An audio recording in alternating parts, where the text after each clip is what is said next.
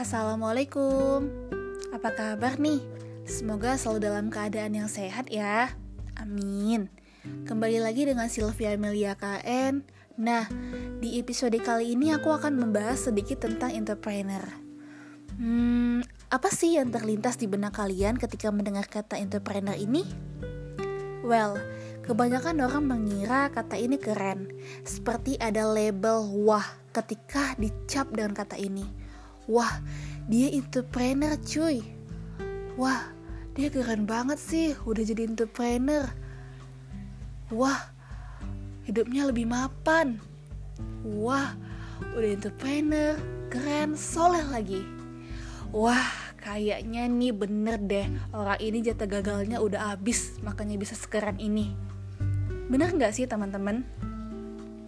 So far sih memang benar. Umumnya orang mengira entrepreneur itu more than the others, lebih dari yang lain. Mau lebih dari segi modal ataupun yang lainnya. Benar nggak sih statement kayak gitu? But first thing first, kita harus tahu apa itu entrepreneur. Nah, salah seorang pemikir manajemen United States, Peter Drucker, beliau mengatakan bahwa entrepreneur, khususnya entrepreneurship, adalah aktivitas yang secara konsisten dilakukan guna mengonversi ide-ide yang bagus menjadi kegiatan yang menguntungkan. Atau kita bisa bilang dengan value added kali ya. Tapi kan kebanyakan kita mengatakan gimana sih mulainya untuk berbisnis? Aku kan gak punya modal besar, keluargaku juga biasa-biasa aja nih. Kayaknya lebih enak jadi pegawai atau karyawan deh. Gak mikir harus buat ini, buat itu. Tinggal lakuin aja apa yang disuruh. Ya, ya emang udah ada rulesnya, so lebih simple pastinya, ya enggak? Jika kita lihat pandangan seperti ini di masyarakat, mayoritas memang berpikir dan ngomong seperti ini.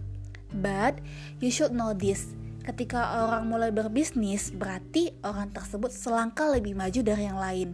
Sebab ia telah open minded, lebih take a risk, dan more confident dari yang lain.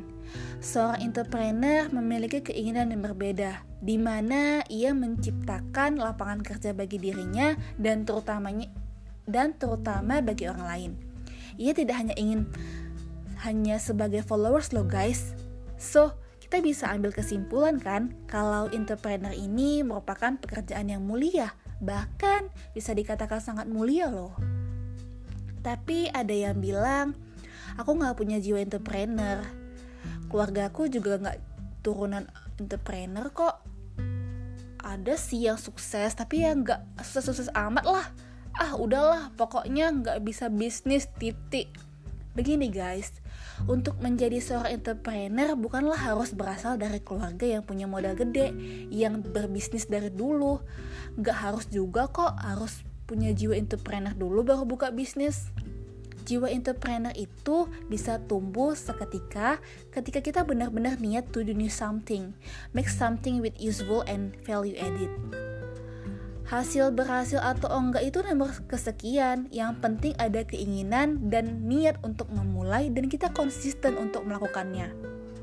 Begini ketika ingin memulai sesuatu lakuin. Jangan sampai kita punya ide dan niat untuk buat bisnis yang mungkin bisa bermanfaat buat orang sekitar terutama diri pribadi namun idenya lenyap gitu aja.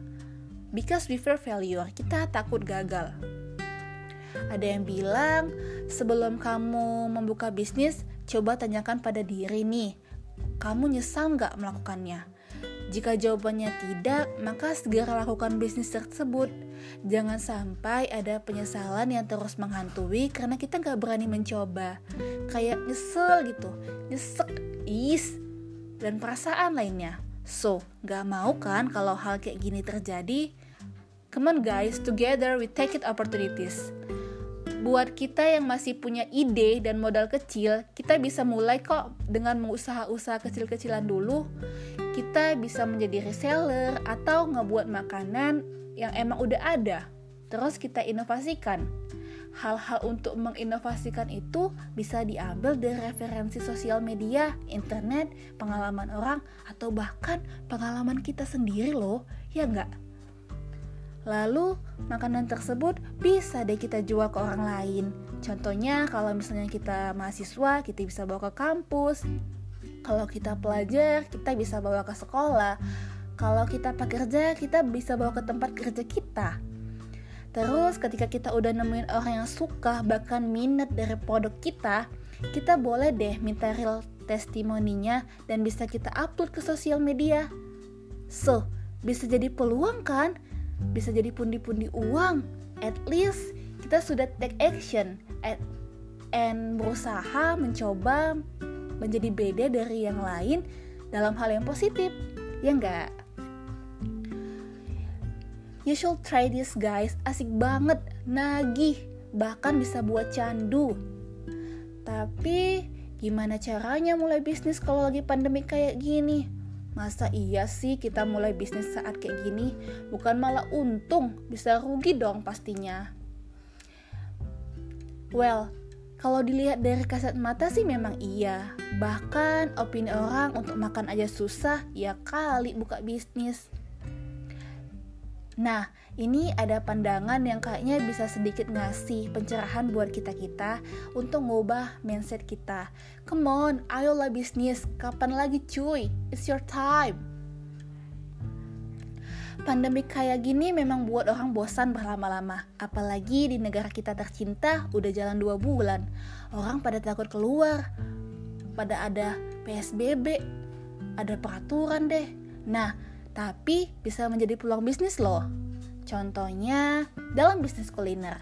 Kita memang harus mengubah strategi awalnya. Kita tidak perlu membuat penjualan terlalu banyak, harus disesuaikan dengan permintaan market atau pasar atau kita ubah yang biasanya kita jual produk secara matang dan sudah tersaji, kita bisa ubah dengan membuat makanan tersebut menjadi frozen food, beku gitu. Jadi pembeli nggak pala takut akan kebersihan dari makanan kita tersebut, sebab masih terjaga dan fresh. Untuk masalah pengiriman sih kita bisa join dengan Gojek dan Grab. Intinya harus memanfaatkan teknologi. Soal strategi untuk mempromosikannya bisa dibuat dengan sosial media dan dengan tambahan tagline membeli berarti membantu yang lain. So, mereka menjadi lebih puas, ada kepuasan tersendiri bagi customer karena merasa uangnya itu bisa didonasikan buat yang butuhkan. Coba deh, pasti menarik. Contoh yang kedua, di tengah COVID-19 ini.